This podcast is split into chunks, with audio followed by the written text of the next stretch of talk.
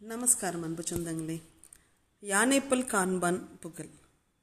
இது ஒரு பழமொழி நானூறில் எடுத்தது. பதினஞ்சு நூல்கள் இதை இயற்றிய மூன்றுரையானார் இயற்றிய பழமொழி நானூறு. இந்த நூலிலிருந்து நானூறு பாடல்களை கொண்டுள்ளது. இந்த நூலில் உள்ள பாடல்களுள் ஒவ்வொன்றிலும் ஒவ்வொரு பழமொழியை அமைத்து அதற்கு விளக்கம் கூறும் வகையில் ஆசிரியர் பாடியிருத்தலின் பழமொழி என்னும் சிறப்பு பெயர் பெற்றது. பாடல் தொகையை கொண்டு பழமொழி நானூறு என்றும் இது குறித்து குறிக்கப்பெறும் பழமொழி பாடலின் இறுதியில் வருகின்றது. முன் இரண்டு அடிகளில் அதற்கு உரிய விளக்கத்தை காணலாம். மூன்றாம் அடியில் பெரும்பாலும் ஆ டு உ முன்னில் முன்னிலை மா கா டு உ முன்னிலை தொடர்கள் ஒன்று இட இது இதன் தொடர்களில் ஒன்று இடம் பெறுகிறது.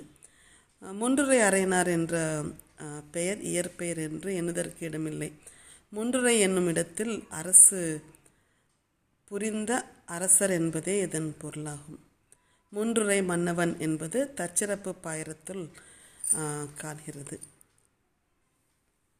இந்த யானை அப்படின்ற யானையை பற்றி மட்டுமே நூற்றுக்கு மேலான பழமொழிகள் கிடைக்கிற கிடைத்திருக்கிறது.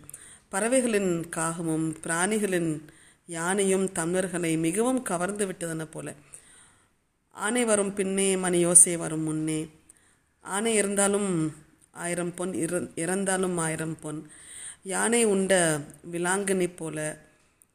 யானை தன் தலையிலேயே மண்ணை வாரி போட்டுக்கொள்ளும் யானைக்கும் அடி சறுக்கும். இப்படி நூற்றுக்கு மேலாக நம்ம படிக்கலாம்.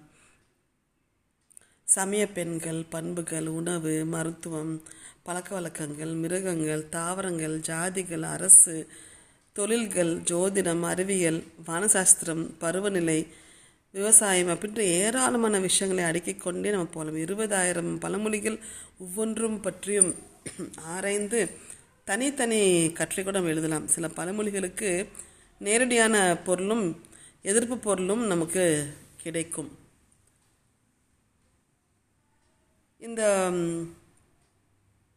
இந்த பழமொழி நானூறில் இந்த பாடம் இந்த பாடல் இன்னிசை வெண்பாவில் கிடைக்கப்பெற்ற பாடல். மானமும் நானும் அறியார் மதிமயங்கி ஞானம் அறிவார் இடைப்புக்கு தாமிருந்து ஞானம் வினா ஐ உரைத்தல் நகையாகும் யானைப்பல் காண்பான் புகழ். அப்படின்ற இந்த பழமொழி நானூறில் இரநூத்தி தொண்ணூற்றி எட்டாம் பாடல் இது.